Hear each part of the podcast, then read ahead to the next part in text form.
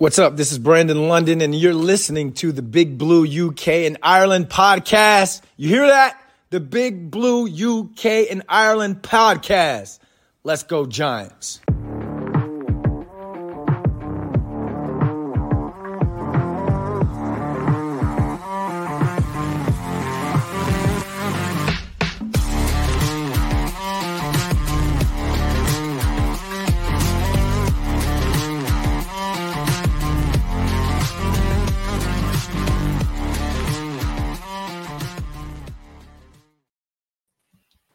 Welcome back, Giants fans, to the latest edition of the Big Blue UK and Ireland podcast.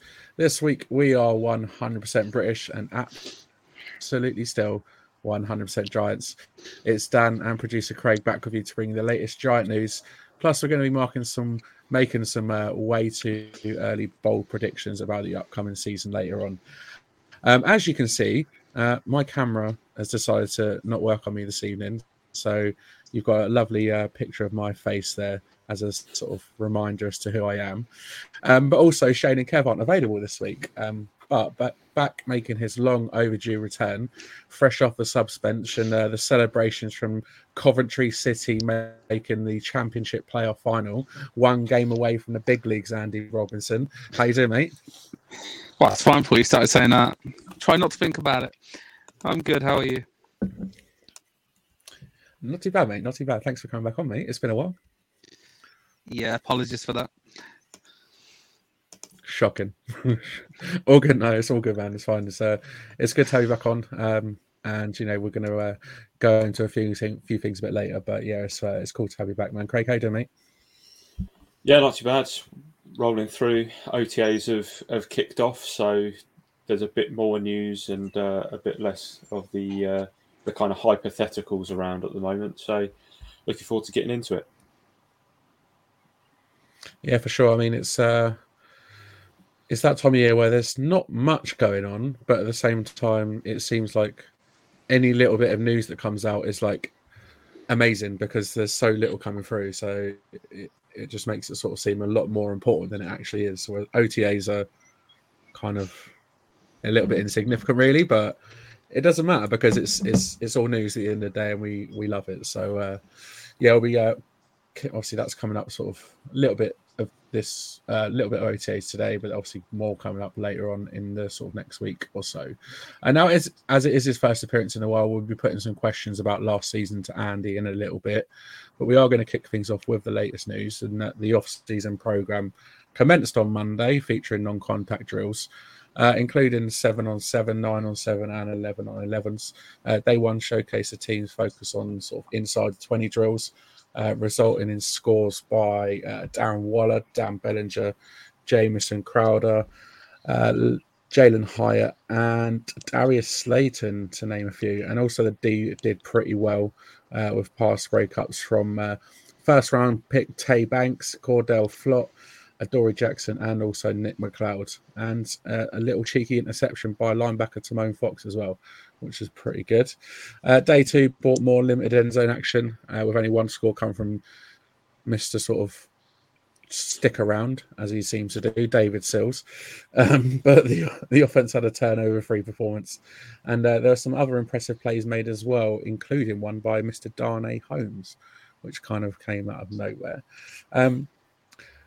But one thing that's come out of these OTAs that I sort of really want to get into is it just me, or does the quality of this roster actually look really good, or am I looking far too much into this already? No, I think you're right. I was actually listening to the official Giants pod earlier, and they had Mr. Howard Cross on there, and he was talking about the athleticism of Waller and how much he brings to the table, and how impressed he's been with him, some of his training drills, and the kind of professionalism that he's putting in extra work even now. But you're right, you know, in the terms of the roster as a whole, the quality is there, at least a lot higher than some of the very early training camp squads we've seen from the last couple of seasons. What do you think of the squad, Andy? Does it look good to you? You're starting to get away from what Dave Gettleman left him and what Joe Schoen obviously wants to build here. It sounds a lot better. I'm not going to lie. I just learned a lot of that on the fly from you there. I'm so preoccupied with Saturday and the playoff. Sorry. But, yeah. How dare you? I'm definitely impressed with how the receiving core's going. We'll get into Hyatt and stuff like that later, but it's definitely starting to shape up into something you want to watch. It's exciting times, mate. And the fact that we haven't really had this sort of excitement about an off season, which is weird for a little while.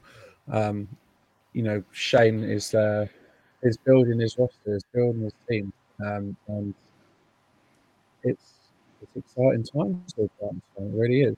I mean, I don't want to get too ahead of myself, but I'm enjoying the off season so far. More than I thought I would. So yeah, happy days. Great. What's up next in the news, mate? Yeah, so obviously we had the Spring League meeting that commenced Monday. Ownership groups gather to discuss league matters. Important topic of discussion was John Mara's favourite and previously criticised as the abusive flexing of Thursday night football. That motion that was rejected in March has now been passed after it was put forward again. Mara again opposed it, but this time was joined by the Jets, Packers, Bears, Lions, Bengals, Raiders and Steelers in opposing it.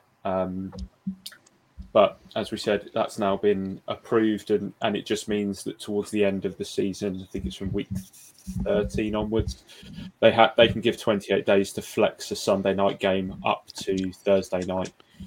The only other one that was really, well, there were two other kind of standouts there. The allowance of an emergency quarterback on the inactive list who can play if the first two quarterbacks are injured during the game. So that means a third quarterback can now come in. Interestingly, part of that rule also states that if the first or second quarterback is able to return to the game, then he can do so. So I guess it gives you the kind of roulette of three. And then the strange one of the kickoff rule now, where on any kickoff a player can make a fair catch and it's automatically moved to the 25. So yeah, a bit of an odd one that, but it's been an interesting league meeting as opposed to the normal just rejection after rejection of any rule changes. What's your opinion of the implemented rule changes? Like, which the Thursday night flexing? What do you reckon of that one? It's not for the fans, is it? It's a moneymaker. It's a moneymaker. It doesn't help the fans. It doesn't help the families of the players trying to arrange stuff. So, I'm not for it. I don't like it. I was surprised it passed, to be fair, and by such a majority. But hey ho, we're not team owners, are we? No. That's going to cause issues for UK fans. Yeah, mate. 100%. You are going to have to fly out on a Wednesday to be safe in case they flex your game to a Thursday. Oh, let's move up. That is ridiculous. Yeah. Yeah, also, can we talk about the kickoff return? We're flying out on a Wednesday, eh? Yeah. I was just coming on to that, mate. Yeah. Yeah, kickoff return. Go for it, Andy. What's your thoughts, mate? Again, that's ridiculous. What's the point in kicking off at all? Just put them on the 25. Your options now are kick it through the back of the end zone, give them 25 anyway, or risk putting it out of bounds for 40. What's your incentive to go short and try anything tactical? There is no incentive.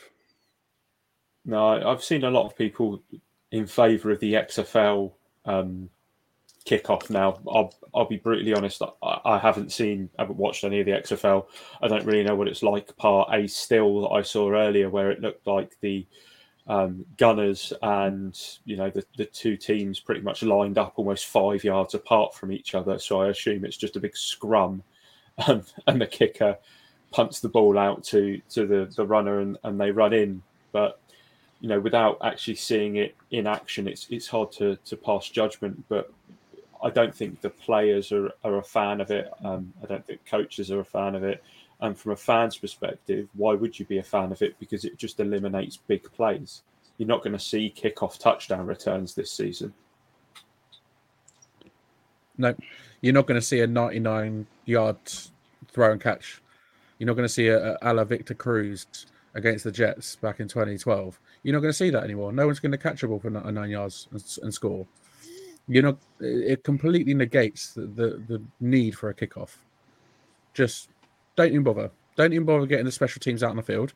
Just put the ball on the 25 and let the offense go. What's the point? Get rid of the kickoff. I don't get it. I think the only thing is player safety. Maybe. Yeah, I think that's the big reason behind it, isn't it? Player safety. But I mean, I get it, but it takes the unpredictability away from the game. Yeah, it kind of just like I said, you won't get that excitement of those big plays, of those really sort of long game-changing plays from deep in sort of your own territory. It's going to be on the 25 pretty much every time, because every player is going to call a fair catch for every kickoff. Because why would they risk it? Why would they risk running it back for a 5-yard game when they know they can fair catch and get it on the 25-yard line? Yeah, they're not going to. Pointless. NFL, you need to change it and make sure it's only a 1-year trial, please. Thank you very much. Lastly, moving on, Giants are hiring Ryan Cowden for a front office role, as per reported by Ryan Dunleavy. His NFL career began in 2000 with the Carolina Panthers, where general manager Joe Schoen began his career the year after that. In 2016, he left Carolina to join the Titans as their director of player personnel, and was later promoted to VP of player personnel in 2018.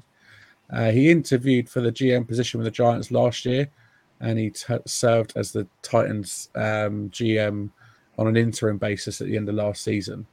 And it's since been revealed that the potential title for him will be an executive advisor to the GM, which is an interesting title.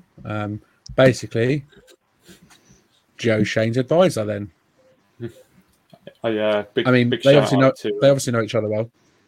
Yeah, big shout out to Dan Duggan as well for the Dwight Schrute reference when revealing the executive to the general manager. That was good, very clever. I was about to make that joke. Any Office references, love them. Thanks for that, Dan. Friend of the pod, Dan. Evening, mate. How you doing? But yeah, love that reference. And you know, it adds more. I mean, he makes tea and coffee for Joe. I love that, Sam. Even me, he probably does make the tea and coffee for Joe Schoen, yeah. But it just sort of adds more sort of depth to the front office and gives him that extra sort of person to rely on. He's obviously got a lot of experience, so he obviously knows what he's doing, because he built a pretty decent team with the Titans over a few years, so or helped to build, should I say? So yeah. Happy with that. Don't know what impact it'll have on the Giants, but you know, it's a change for the good, obviously, or so Schoen thinks. All right, moving on. Now, as with all our other guests we've had on this off season, we thought we'd put the same questions to Andy about last year first off. So, to start, then, mate, who was your most valuable Giant? Daniel Jones, no question. He stepped up into the game manager. Oh, he stepped up into the game manager we hoped he would be. You saw major improvement there, which was, I think a lot of us had give up hope. I definitely had. I thought if you didn't love your QB after 3 years, you wouldn't after 4. I'm happy I was wrong. Nice, yeah. He definitely earned his new contract, didn't he, last season? So MVG Dan Jones. So it's a pretty good shout. All right, offensive player of the year then. Andrew Thomas. And it can't be Dan Jones. Andrew Thomas, the big man. again, he stepped up. Do we need to say any more about Andrew Thomas? Exactly.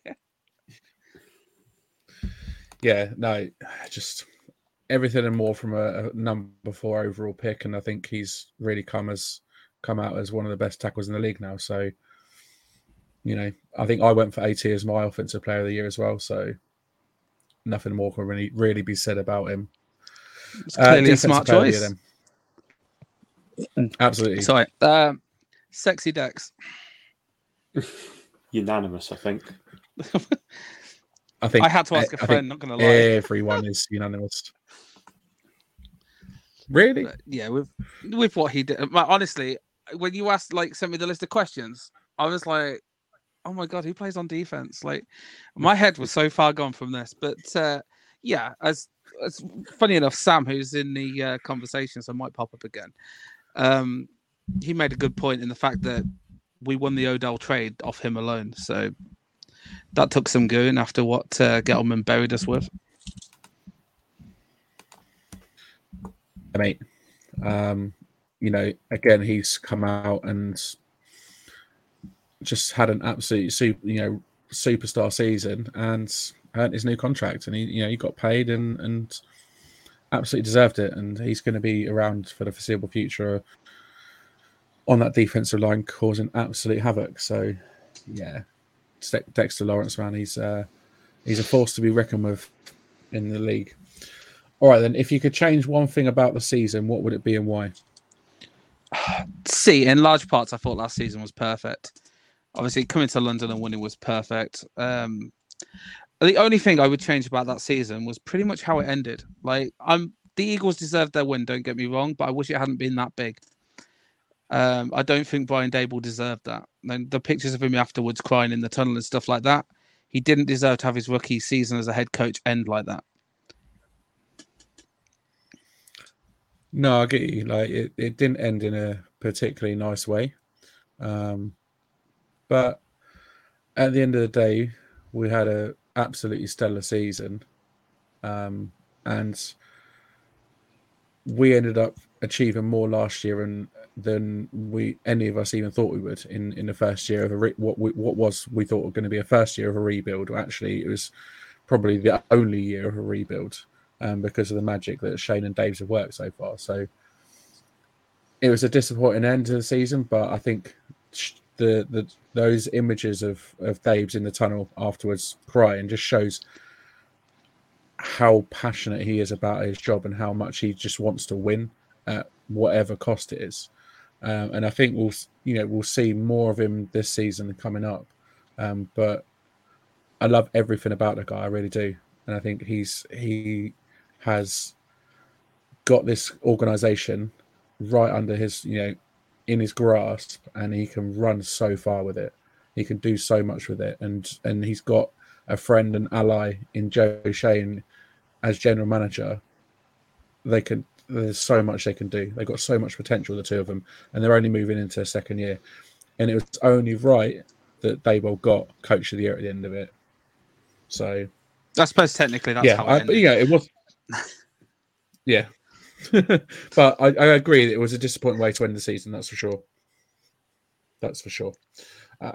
Free agency then. So we're going to talk free agency. So we've had plenty of re-signings, plenty of new players coming into the team, and also players leaving this off-season. But which one do you think is the biggest or best addition to the team? You're only going to get one answer here, really, aren't you? We absolutely robbed the Raiders to get Waller. I mean, yes. It was an absolute steal, I think, for a player of his caliber and his quality. Yeah, Darren Waller. There was a good 20 teams looking at each other going, why didn't we do that? Was it a third round? Yeah. Yeah. Not even our own, I don't think. I think it was the one we got from the Tony trade, wasn't it? Yeah, from the Chiefs. Yeah, we've had their pants down there. That's ridiculous. Yeah, so giving Tony away and getting Darren Waller, I'm happy with that. Thanks very much. Yeah, so with the Chiefs, it's mental. Yeah, yeah, true. It's mental when you think about it though. Like one of the best performing tight ends over the last few years And to get him that cheap, it's like, wow. Shane's pulled out an absolute deal there, and full credit to him, really. All right, then, the biggest risk we picked up in free agency. See, it's not even that big of a risk. I think Sterling Shepard's your biggest risk because of the injuries, but at that price, it's more of a risk not to try it. What are we paying him? 1.3 million? Even if he's just around the facility, yeah, something like that, isn't it? It's a cracking player to have around. Like, but I'd say it's the biggest risk he was in might not be on the field, but for 1.3 million, if I had it, I'd pay it in myself. I mean, 1.3 million for a cheerleader is pretty expensive, but you know, we're all hoping that Sterling Shepard can come out and produce. 100% it is. 100% it's the experience. We all hope he can come out and produce at least something this season. But you know, he's been with the team his whole career, and he just lives and breathes the New York Giants. So, you know, if you're Joe Schoen, you absolutely want to keep him around as long as you can, really. There's a video going around at the moment of him showing off his cutting ability and his running routes, and he's looking good. He's looking good, and I totally agree with you, Andy. I think it was just above a vet minimum deal, and it was. I mean, it was slightly surprising because of the fact that they had to pay dead money to cut him, which they. I mean, it was an automatic cut at the end of his deal, which just added some dead money to it. So. It was a slight surprise that they brought him back after that, because obviously he counts against the cap a bit more. But I think you're right. The experience kind of accentuates the reason why you have him. To a player like Hyatt, he's going to be invaluable as a teammate. Yeah. Yeah. Absolutely. Oh, unbelievable. Yeah. He's going to just show and tell him everything it means to be a New York Giant. And not just to him, but to the rest of the new receivers that will come into the team as well. You know, he flies the flag for us, so I'm glad he's back, man. I really am. I think he deserves his place because he's kind of one of our biggest supporters, isn't he? All right, then, biggest loss in free agency. John Feliciano. Oh, go into that a bit more. Why is he the biggest? Right. Why do you think he is? Well, for starters, he was a top 10 player at his position. But at a time where DJ was getting decent and having his best season for us, changing who's snapping you the ball and stuff like that is not really something you want to be doing in pre-season. You want that automatic and moving on to other things. But I think he'll be a big loss. Initially. Yeah, obviously, replacing him with a rookie is going to be dangerous, risky at first. I think, yeah, very. But I think JMS is good enough that he might not necessarily be as consistent, but he'll slot in and do a good job. I've got no doubt about that with John Michael Schmitz. See, I was trying to think about this. I cannot remember a time last season where we fumbled it from the snap. It may have happened, but I couldn't recall it in my head, just thinking about it. I mean, I'm sure there was a few sort of errant snaps, but there wasn't that many. There wasn't any of note that sort of cost us big in a game or anything. Yeah, DJ was that confident. DJ was that confident with a snap. He was pulling stuff like he was against the Eagles, where he's doing the Statue of Liberty stuff. Like, I never thought I'd see DJ that confident behind any line. It's a fair point. Yeah, true, very true. I think it allowed him to be the quarterback we all knew he could be. I didn't, and it allowed him to sort of stick. I mean, the potential was there for him, I think. But we saw that potential last year, so you know, I think we're going to see more of it from him this year.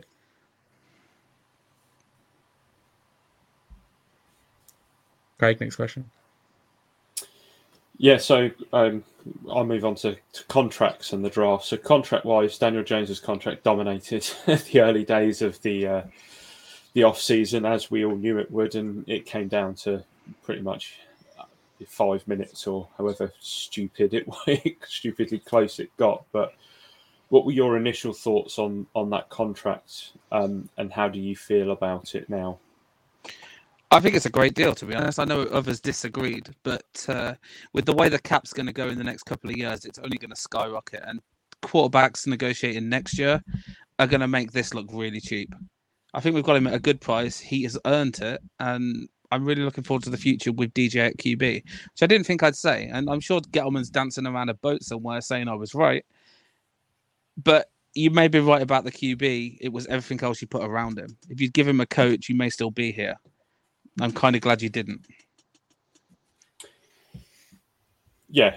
I mean, absolutely. And I know that there was a lot of chat around the fact that people were saying, "Oh, you know, Jones has been paid a lot," and then a lot of people saying, "Well, actually, if you look into the nitty gritty of it, you know, Joe Schoen was able to negotiate something where both sides can be happy." Would you agree with that? Yeah, I think as a Giants fan, you should be extremely happy. And the fear was when Eli went, we would take 3 or 4 different QBs to find the next big one. And it appears that we've done it in one hit, although it didn't look like it at first. I think he's got great potential, and he's only going to get better as far as I'm concerned, unless he has a major injury, which, touch wood, he doesn't. I think you've got a guy who's going to bring you a Super Bowl here. And he's played through a few sort of little things as well, hasn't he? Because I mean, you know, when we were at London, he was bleeding pretty badly from his hand, and you didn't see any kind of drop off in any of the play that he made, and he fought through that. And even the week after, I'm pretty sure he reopened it during the game, and again, just it was nothing. And you we were spoiled a little bit, I think, with the Iron Man Eli kind of thing where he was just very, very rarely injured, if ever. And Jones obviously had a few little ones in his early part of his career, but if he can continue like that, I think he will win over the fans that he still evidently needs to, according to Twitter. And one of the things I found with London, obviously you guys were sat quite close to the field as well. Some of the hits that guy takes and jumps straight back up. I'd still be in a hospital bed somewhere in London right now. That was crazy. I got a whole new appreciation for the game sitting that close. Yeah. I'm nodding here like you guys can see me, but obviously you can't. But absolutely, like some of the hits he took in that game were unbelievable. And how you get up from that and just sort of brush it off and like make out as if like nothing's happened, even with padding on, fair play to him. That's a sign of an athlete, I think.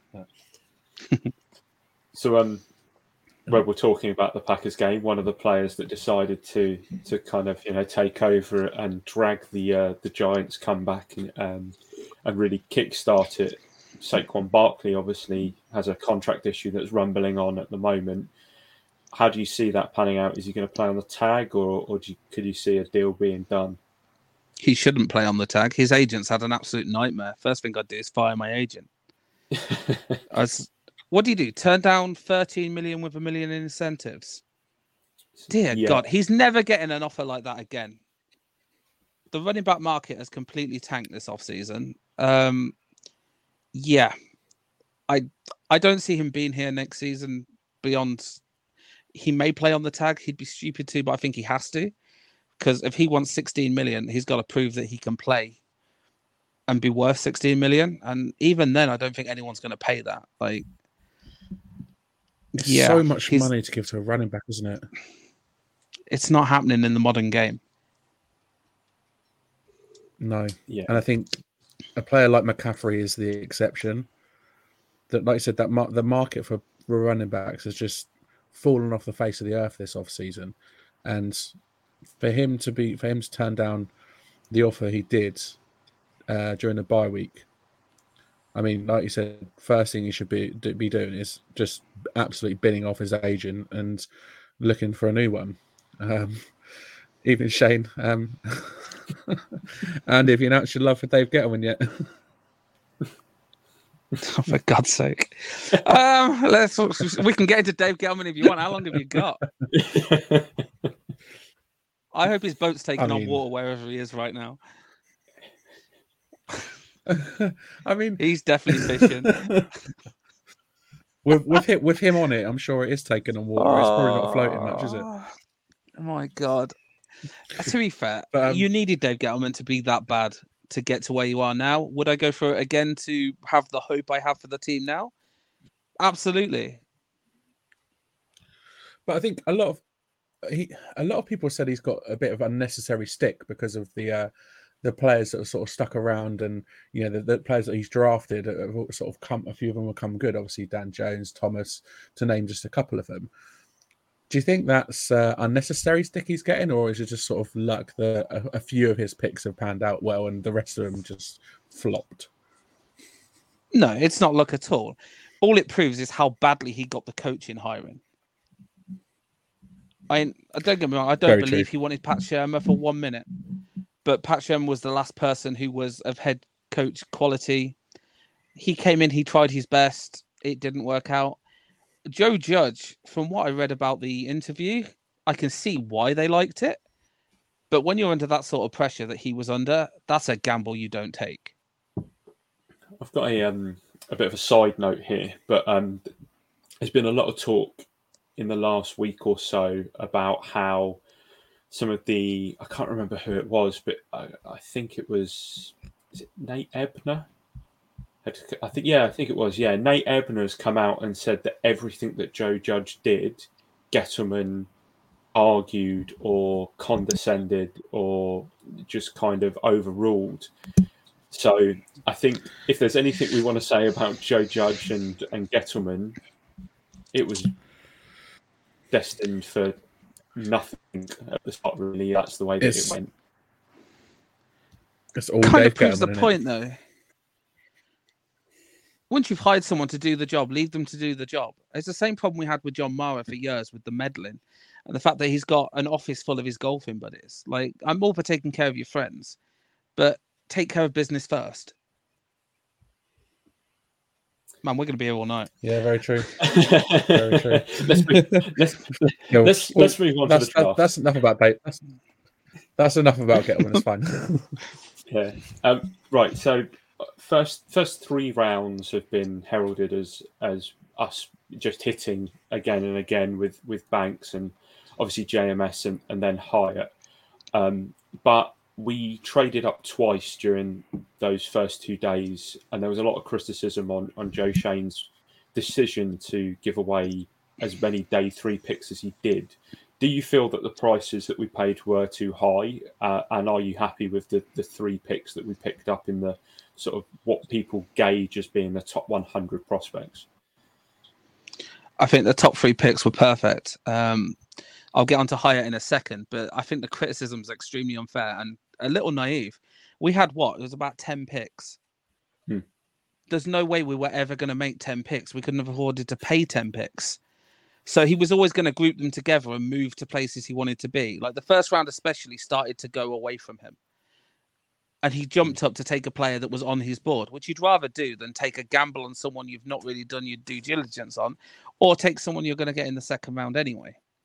I would have took Hyatt in the first round, but I'm not a general manager for a reason, it would seem. I thought Hyatt was a very good pick for the Kansas City Chiefs. And I expected them to take him at the back end of the first round. And when he was still sat there in the second, we took the right pick. It fell into our lap, but I still wanted to take Hyatt. To have then grabbed him in the third round, as far as I'm concerned, we just pulled off a heist and the rest of the NFL doesn't know it yet. Have you seen the latest episode of Giants Life? I have not. Andy. So watch that and the... Because obviously it's inside the war room, and you can, throughout. I won't spoil it too much for you, but you really sort of see like how what kind of like just surprised they are that Hyatt's still there in the third round, and then Dave's just like he's getting like idle hands. He's like, got to do something. Someone's going to pick him up, and Dave's goes and makes that call and is like gets in touch with Sean McVay. But I couldn't agree more about that pick. The more I see about Jalen Hyatt, the more I think it is the steal of the draft. Like, I'm not just saying, I know nothing about most of the players that are picked, but the more I see of this guy, the more I think he should have been locked on to be a first round pick. And for whatever reason, he fell to 73 and fell into our laps. Yeah. Yeah, I watched a lot of him in the run-up to the draft because I was absolutely obsessed with Hendon Hooker. Not for us, but just in general, I really liked the guy's story and I was interested where he would go. And because I was watching a lot of him, I saw a lot of Hyatt. And the more I watched him, the more it became apparent how his game will translate to the NFL. We were heavily linked with the wide receiver in the first round that they say we were going to jump up for, but he went. I can't remember his name. That's how memorable that was. Zay Flowers? Flowers, that's the one. Yeah. See, I think he'll be an okay player, but he's going to be a slot receiver. The rest of it will not translate when he's against real players. And I think it was probably a reach for... Did he go to the Ravens? Yeah, he did. Yeah. He should probably fit their system quite well, but he's going to be a slot receiver, and you've taken a slot receiver at about 20th overall. Hyatt is going to be the player that everyone regrets not taking. I think so too. I really do. I think the beautiful thing is as well, he's going to be playing with a chip on his shoulder, and he's going to be proving to all those 31 teams that passed up on him, yeah, this is why you should have picked me. And I think he's got the chance to be like an absolute revelation for us. I really do. You know, just watching how he moves and in OTAs this week. How did he not get picked in the first round? I don't understand it. I still, I don't get it. I'm going to say something controversial now. And Shane, our Shane, I hate this, but you feel like he has that same sort of height that Darius Tony had, doesn't have or attitude. So it basically feels like that same kind of height overall. What he can do, but the fact that Hyatt seems to have his head screwed on and doesn't seem to be a knob. Are we allowed to say things like that? I didn't know that. Hold it back. Yeah, mate. I mean, don't say F or B, but I'm joking. I'm not gonna lie, I missed a lot of what you said there. Your microphone went weird to me. I don't know if it was just a me thing or. I was just saying about how... It's the same for me as well. Okay, apologies. Yeah, no, it was just saying about whether Hyatt has that same kind of intrigue that Kadarius Toney had, just without being a knob. I think the thing they share is that they're both perfect for the Chiefs. I hope we're going to move towards the Chiefs offense with the fact we took a player like that. It gives me hope that we're going to move to a more modern offensive play style. Look who our offensive coordinator is. Where did he come from? Yeah, exactly. It's a good point. Kansas City. But I think there is a lot of intrigue about Hyatt, I think. But he, like you said, he is not, as Shane likes to call him, Joker. He's not a Joker. I think he genuinely has that. He just has a smart head screwed onto his neck and on his shoulders. And I don't think he's going to be doing any of the bits that Tony did. And, we end up bidding off our first round receiver, a year and a few months into his rookie deal. We end up getting rid of him. So he clearly wasn't a Joe Schoen man, was he?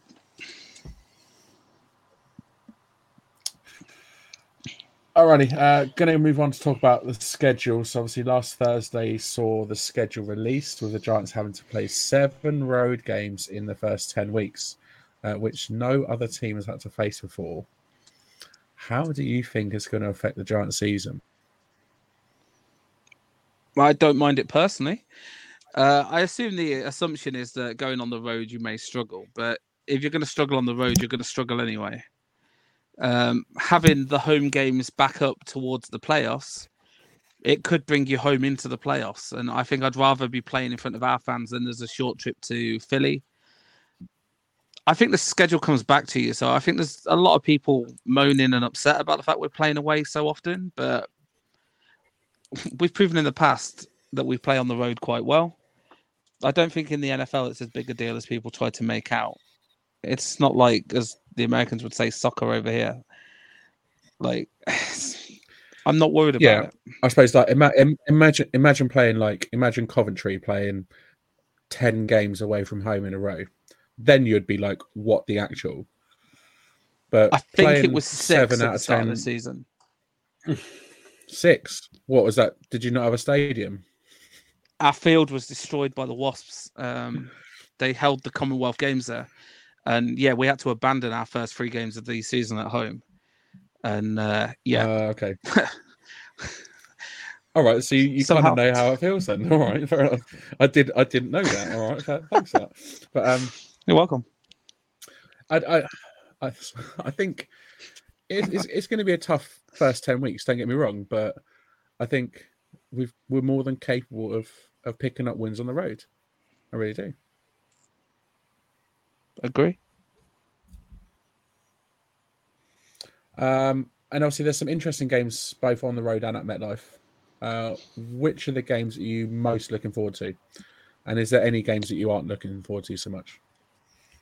No, you play whoever they put in front of you and you're thankful for doing so. I think the off-season's that long. You don't really care who you're playing as long as you're playing.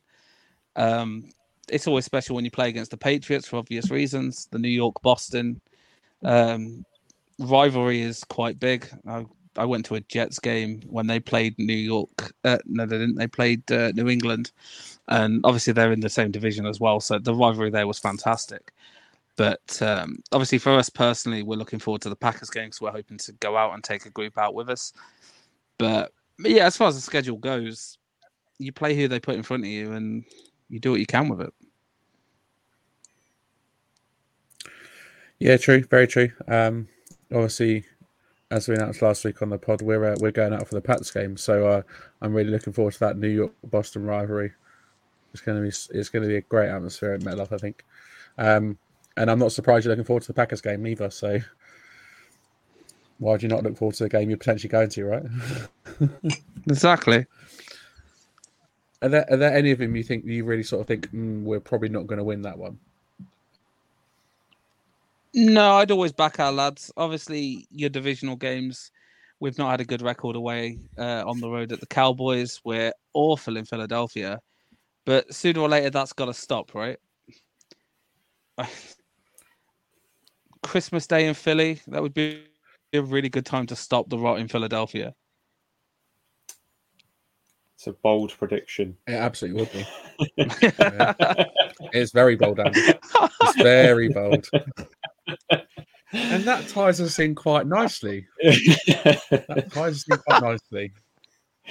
getting good at this. No, you are, mate. Those segues are getting top notch. You're seriously giving me a run for my money, mate.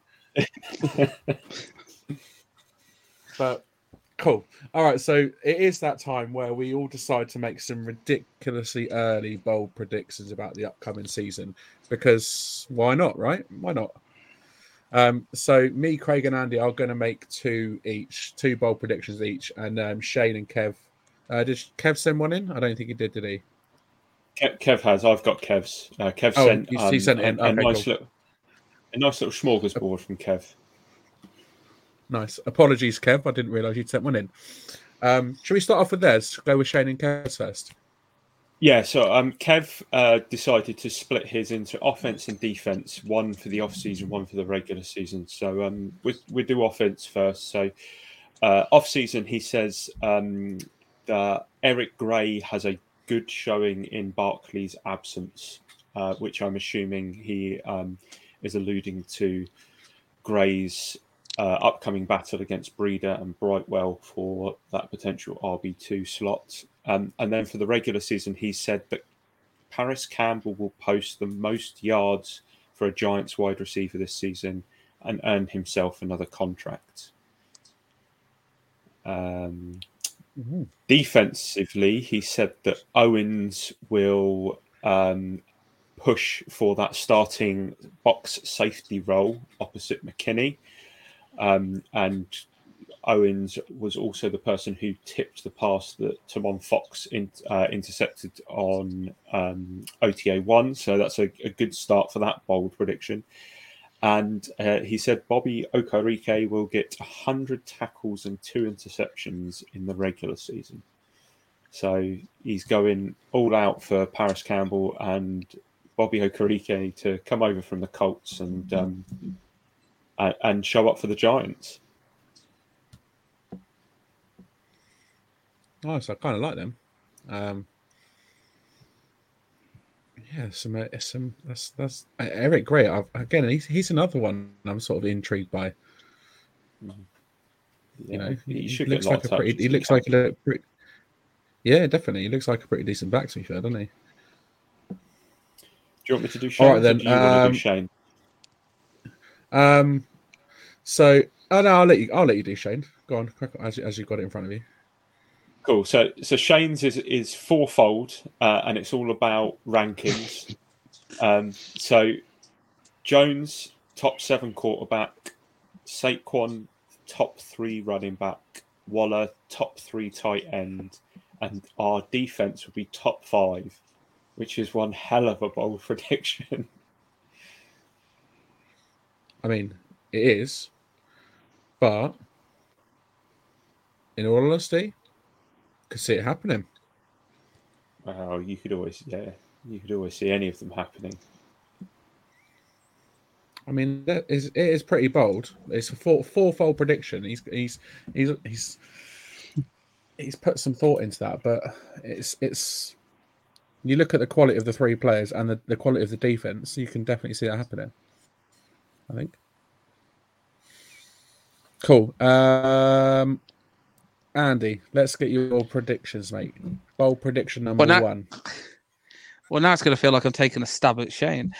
I'll get the negative one out of the way first. My first one I've got, trying to put himself in the shop window and prove that the running back position's worth paying $16 million.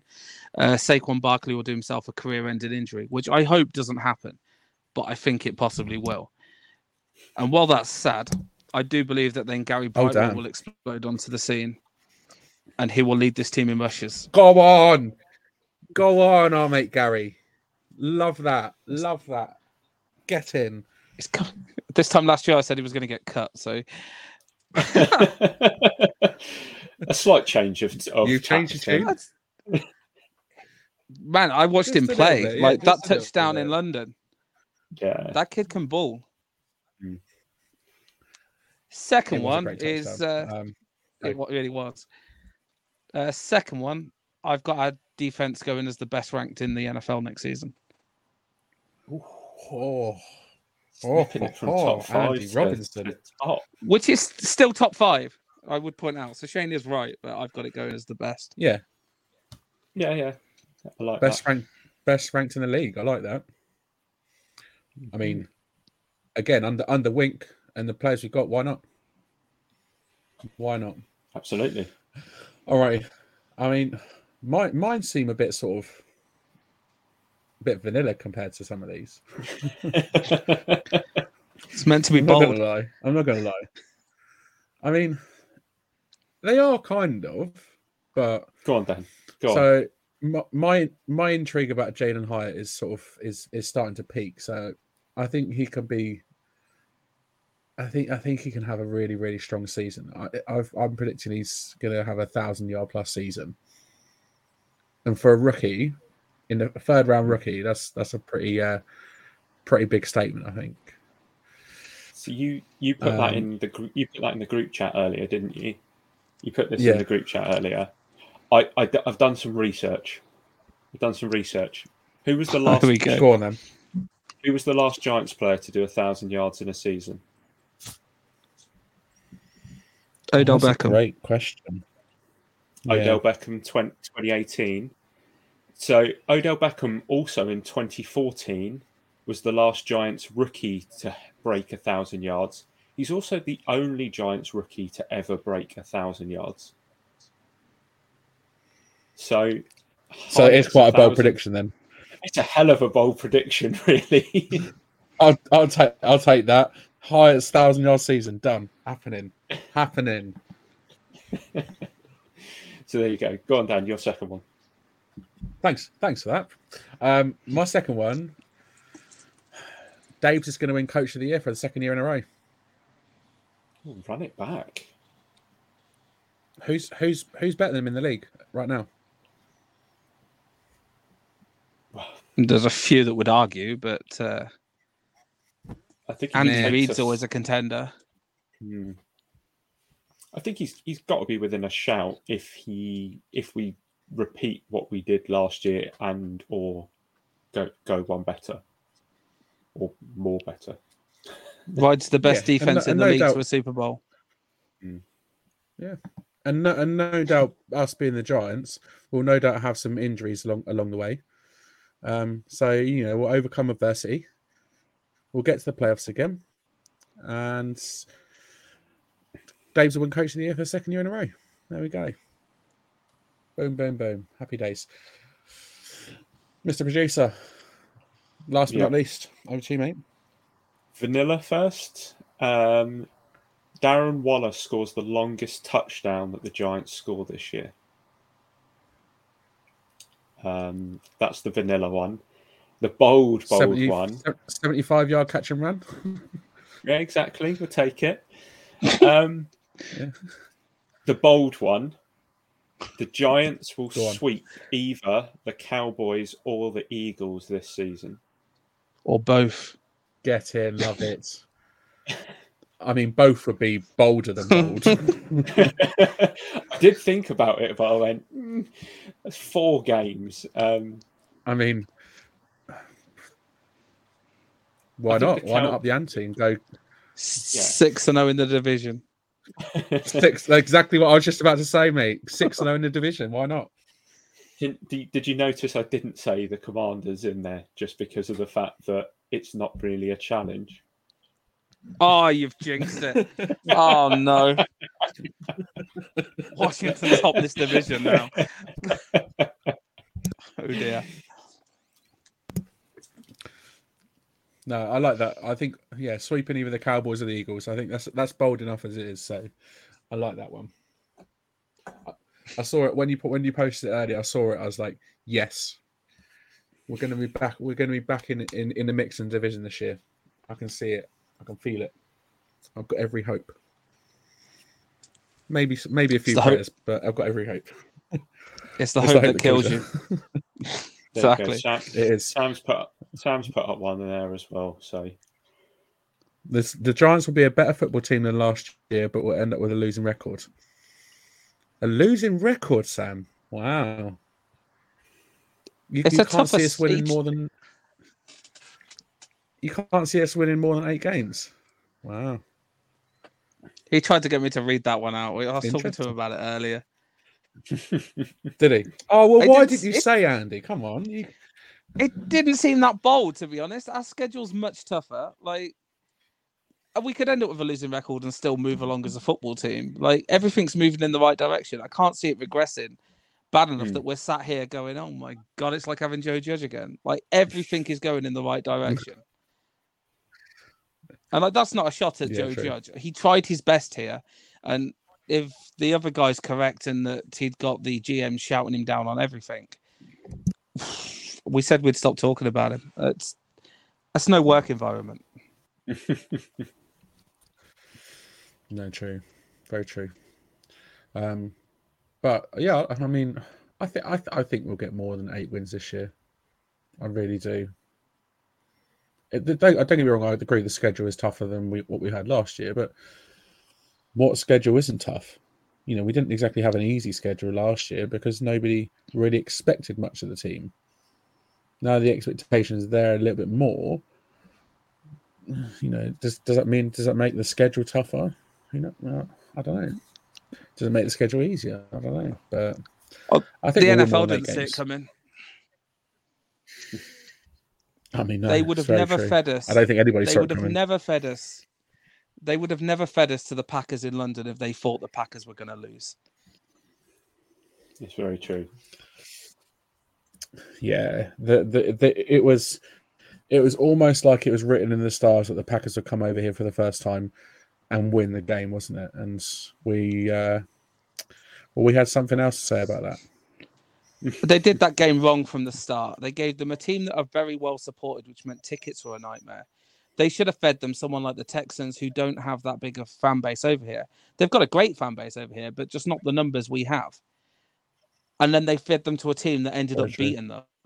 And for the Green Bay Packers fans, I'm disappointed for them in a sense, but I'm glad we did it. I had a great weekend. Oh, I'm not disappointed for them because they can shove that cheese where the sun don't shine. I heard about that. Did you really? Yeah. You could see the back of you were there, right? Videos. I was trying desperately. Yeah. Was it Fox Sports wanted to talk to me about it? I was like, oh hell no! I've got some good connections in the NFL and the Giants that I don't need associating with. Like, I think you and John did a great thing, but no, it was me and your mate Jono, wasn't it? It was, yeah. Because we were chatting and we were just sort of chatting outside, and we were talking about how like the NFL, that like American football teams don't really have sort of like the British chants like we would do. We do. Like you were talking about with El Jefe last week, Craig. We're a bit more creative with our terrorist chants, and it was like just sort of spur of the moment thing. It was kind of like, yeah, you can shove your fucking cheese up your ass, and he sort of. Jono looked at me, I looked at him, and he sort of laughed. He's like, love it. He's like, she'll go for it. I was like, yeah, let's do it. Why not? And then it just began. And then, yeah. Yeah, and that's John for you. About 30 seconds later, we had about, 200 people singing it. Then Brandon London's asking you to do it again so he can video it. Yeah, man. Oh, what a weekend. Can we just reminisce about that weekend for a minute, lads? Because honestly, what a weekend. What a weekend. Yeah, is it the first time you've been on since then, Andy? It may well have been, to be fair. Yeah. Oh, I think it is. Oh, God. Yeah. So let's reminisce. My glory. On, let's have 5 minutes of reminiscing. Andy, talk to us about London last year, mate. It was perfect. I will never top it. That's the worst part. Like, with the stuff I do with the UK Giants. There's always a chance. Stuff, never. Absolutely not. I took 14 of our fans to meet Eli Manning. That's ridiculous. That's not getting topped. That's very true. It's very true. Just from start to finish was, I mean, we've said before, from start to finish, it was just a weekend you could not have ever dreamed of. And then it just topped off with the win. That was the one thing you couldn't control, was the result. And I think a lot of us went into there accepting we're probably going to lose here. I kept saying I thought we could win it. And I remember Green Bay fans laughing. My friend's wife's a Green Bay fan, and she'd taken the pictures for me, and she was giggling when I was saying it. She wasn't laughing at the end. Like, we have a good football team, and we showed up. We were waving the Packers fans out the stands. We were. Yeah, I will say one thing. Go for it. The Packers fans around us were fantastic. We'd got season ticket holders around us and stuff like that, and they'd had to put up with a lot from us because of how passionate we are and stuff like that. And at the end of the game, the amount of them that came over and said, good win, congratulations, and then left quite gracefully, I'll always be thankful for that. And I went into the game hating Aaron Rodgers, and that's still true, but I've got a lot of time for Green Bay for how their fans are. Yeah, man. I mean, we had the same experience as well. Like, all the Packers fans around us are, well, I say all of them, most of them, were all sort of really, really cool. You can you could just chat football with them. And one thing about the Packers, obviously, Packers fans, obviously, is they clearly travel well. Because yes, there was obviously a lot of British Packers fans there, but there was a hell of a lot that have made the trip from Green Bay. And you know, we were heavily outnumbered in that stadium. There was a lot of blue really as well. It wasn't that outnumbered. That was possibly the first time I've ever seen a stadium here for an NFL game that was mainly the two teams that were playing. Like, you'd still got the odd other jersey in the upper, but everything around that field was green and blue. Yeah, I can't remember in the stadium seeing any other jersey apart from Packers and Giants. Yeah, few and far between for sure. Yeah, not around us. I think I could see it in the distance. I think it was easily sort of 70-30 split of Packers Giants fans. I'm getting flag envy from the Germans, though. The German Giants fans flag is amazing. The Big Blue Germany flag is huge, isn't it? When they pulled that out of Wapping, I suddenly felt really inadequate with my little 5 over. You're like, oh my! I don't know how they got it into the stadium. Mate, I don't know. It's a very good question. Again, the Wapping Tavern came through for us. Yeah, really late, really good to us. We drunk them dry, and we sold them out of pizzas. I'm sure they'll be more prepared this year because the Bills are using them. Yeah, they were fantastic. I know the Bills are using them, and the Ravens contacted me, the UK version anyway, asking like stuff we did and all that, and I gave them tips and said that obviously Wapping is fantastic. It's a bit of a pain where it's located, but if that place was in central London, it would be the best. Yeah, what didn't help last year was the tube strikes and the train strikes and everything were going on as well at the same time, because that made it an absolute pain in the backside. Because we all ended up having to get like Ubers and taxis there that ended up costing a fortune, but it was 250 showed up. Yeah, mate, it was a stunning pub. And more people turned up than we could ever have dreamt, didn't they? So it was humbling, absolutely humbling, that people showed up just because we'd asked them to. Like LPG, who is an incredible person. I know you get both sides of it with him. People think he's great. People think he's in it for himself and all the rest of it. He is one of the most humble guys I've ever met. And I'm so thankful for everything he does, not just for us, but for other fans and stuff like that. Obviously, like he took Sam's jersey and auctioned it off for charity and raised a load of money. But he sent Sam a care package of stuff to thank him for that gesture and stuff. He doesn't have to do that sort of thing. Like, Sam had already made the gesture to give him the jersey. Like, I wouldn't have handed that over myself, but Sam's a very nice lad. No. I mean, Sam, again, I mean, I tipped my hat to you at the time, mate, if you're still watching. I tipped my hat to you at the time. I still do now. Like, what a gesture. But if that was me, that jersey would be in a frame on my wall and would never, ever leave my possession until the day I die. I thought I was his favourite charity case. apparently not. But I mean, what was the one? If you could pick one standout memory from that weekend, it was the Wapping Tavern. It was extremely humbling. Literally, just because we'd asked. Obviously, we'd arranged it quite late, so we'd been let down by our original venue, and then I had horrible feelings it was going to be like the last one, because we tried to get people to come out to Twickenham, it didn't happen. And there was about 25 of us there. And I was worried about the same thing. Obviously, the Eli Manning show was amazing, but it was always going to be amazing. Once it was arranged, it was like, holy hell, this is happening. And again, the Giants do so much for us as a group. Yeah. I'm so thankful for the help I get from them. Yeah, and then obviously kickoff live with Bob and Carl on the Saturday was just as sweet.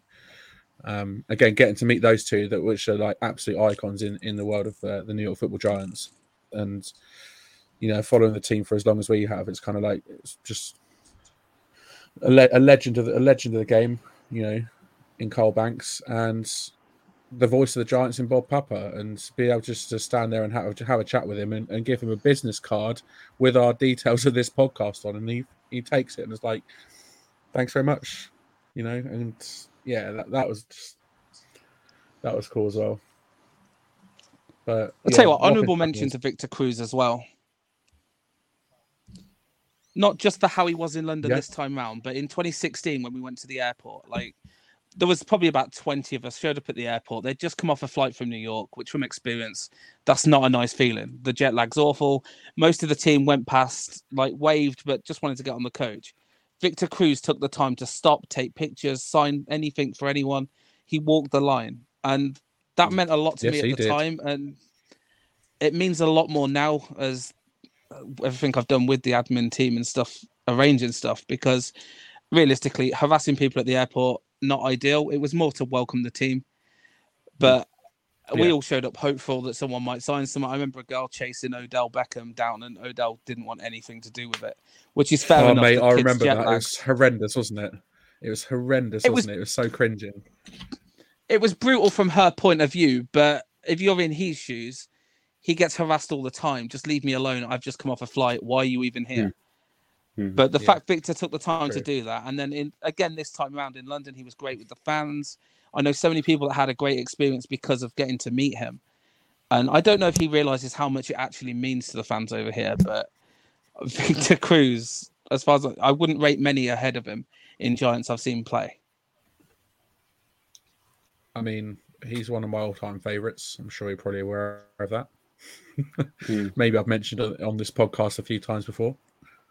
But, yeah, just top guy, and meeting him at the pub on the Friday after the Eli Manning show as well, and just because obviously I had my jersey there that he'd already signed, but I wanted it signed on the other side because I wanted to be able to frame it, and so I had my jersey there with me and held it out, and he came over. I was like, "You've already signed it on the other side back in 2016, but I want it signed on this side so I can frame it," and he's like.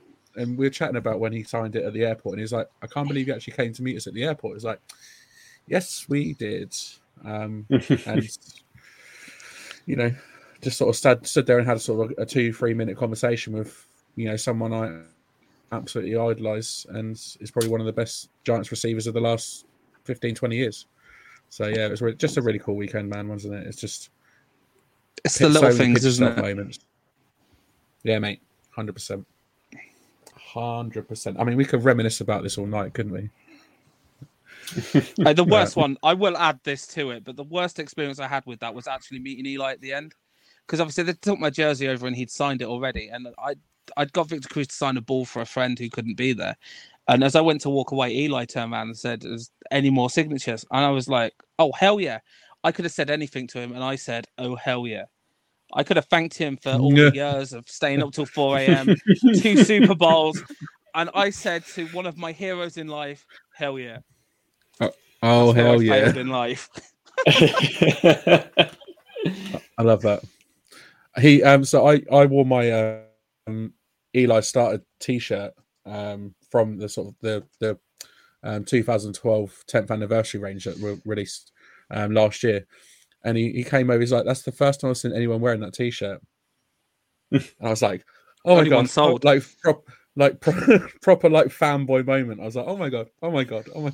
I was like, "Oh, thanks." I was like, "Yeah," I said, I paid paid a fortune for it to get the ship from America as well.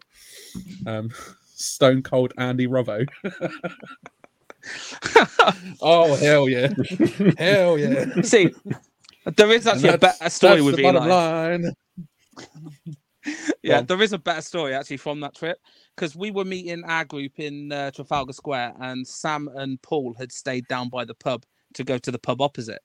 And apparently Eli came out of that pub to walk across the road, but being American, he looked the wrong way in the road and just stepped out into traffic. And I think Sam shouted, like, "Eli, the other way."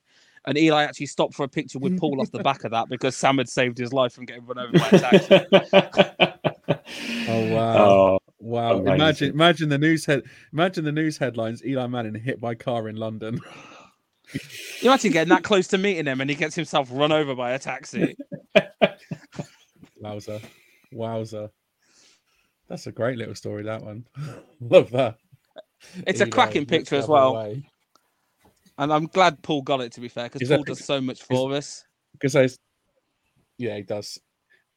Even an ambassador, we'll be linking up with you in November, mate. Don't you worry about that for the for tailgates and all the other shenanigans. Yeah, I do not deserve a friend like Paul for everything he does for us. He really changed what I could do for the UK Giants, being able to tell people, "When you're over there, I've got a guy, go to him. He'll give you the tailgate. He'll take care of you." And it's some of the stupid little things he does. He's had people's bags stored in his car during games. One of our fans went out there and didn't realise the clear bag situation, and he gave him a clear bag so he could take his stuff into the game. It really is the small things, but him and Ash are fantastic. It helps having that ambassador there to fly our flag for us, doesn't he? 100%. We'll make sure we get him some drinks when we go over. Spitfire. Take bottles of Spitfire out with you. There we go. He loves the stuff. You have our word, Paul. He does love a Spitfire, doesn't he? He does love a Spitfire. I remember talking to him about it in London. We're in the pub. But we'll bring some out for you, mate. You can count on us for that. Like I said, we could sit here and reminisce all night about London from last year, but I think our listeners and viewers would get a bit bored of us rambling about for much longer. So we're going to cut off there, but that is all we've got time for this week, Giants fans. However, we will be back next week, same time, same place, when it's producer Craig's birthday. And what a treat we have in store for him as we chat all about OTAs and start breaking down each position group on the roster. I think we're starting off with quarterbacks and running backs, are we not? That is correct. I cannot wait to spend my birthday talking all about Daniel Jones. I mean, or how Tyrod's going to challenge him. I'll start that debate, or Danny DeVito, or whatever his name is. I bet it's not him. Hey. Thought Kyler Murray was small. I mean, yeah, true. Anything else to add, guys, before we go? It's just nice to have been on. I'm really sorry I let you guys down for the last two. But, you know, I'm always around and I do enjoy this. You guys are doing some incredible work here. Like, from the little chats you had for 2 years about, we should start a podcast, to where you guys are now. Like, keep flying the flag, keep doing what you're doing. You guys are hopefully the future of the face of the UK brand, as you like. It's very, very nice of you, Andy. There's a couple of things from me. First of all, there was there's just a comment that's come through that I just want to pop up, where Tony's just giving props to Andy for making a fuss of him during the weekend as he couldn't attend for health reasons. A proper gent and a giant. So I saw that in the comments. I just wanted to make sure that was popped up, because obviously Tony's. I speak to Tony on Twitter quite a lot through our Twitter page, and he's a good lad. And Tony is a great lad. And once his health is better and he can get to a stage where he wants to go outside and stuff like that, I will 100% take a meet up to the north, and we will go up there and host a Giants meet up. If there's six of us, there's six of us. But I will 100% take one up to him. I'm so sorry he couldn't come down. I tried desperately to get into the Eli Manning show, but it just wasn't possible. But yeah, I did what I could, and I'm glad he's happy. Absolutely. And then just one other thing that kind of ties us together with the UK Facebook group is that yesterday the NFL decided to announce their global markets program, where the Giants obviously weren't on it for reasons that they probably don't need to be on it, because we do too much self-promotion for them. But just a big thank you to everyone who liked, retweeted, commented on that post. We gave a shout out to obviously the Facebook group, Big Blue Germany, who we've already discussed on the pod tonight, Giants Spain, Zona Gigantes, which is what Ruben, who we spoke to a couple of months back, is part of. There's New York Giants FR from France. There's Giants MX from Mexico.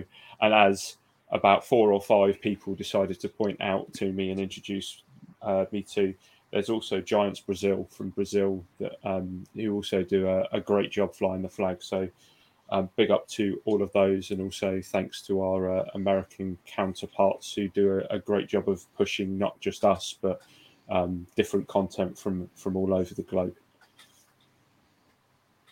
I echo every single word you just said.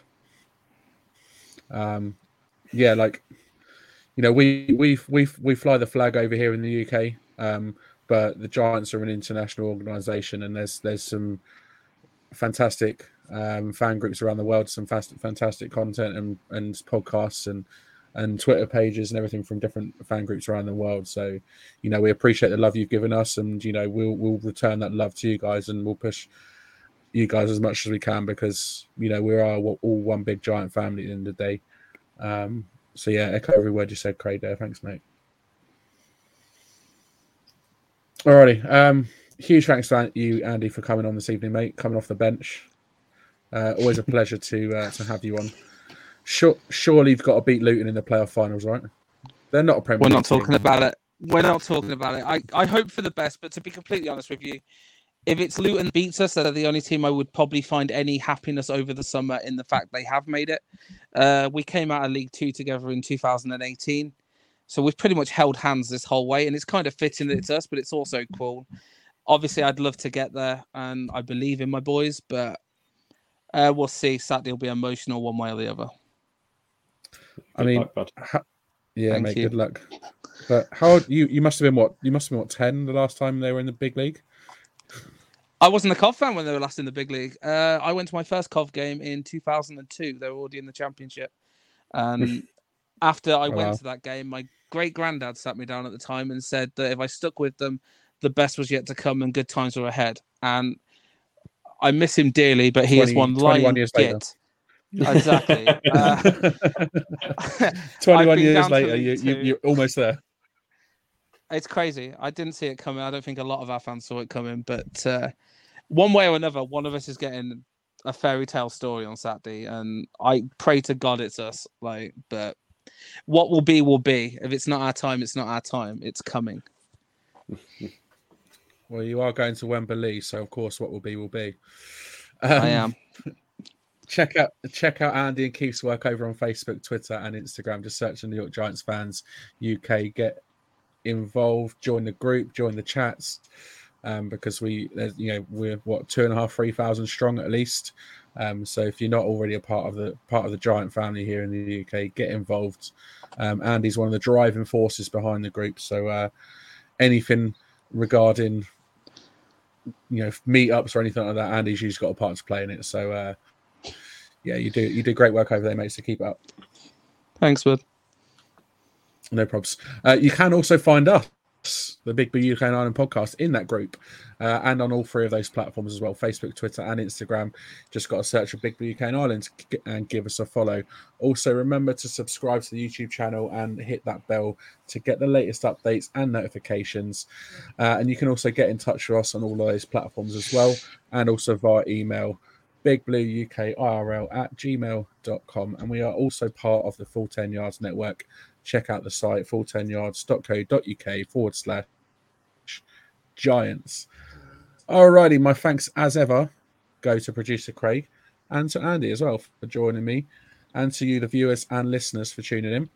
We are signing off till next time.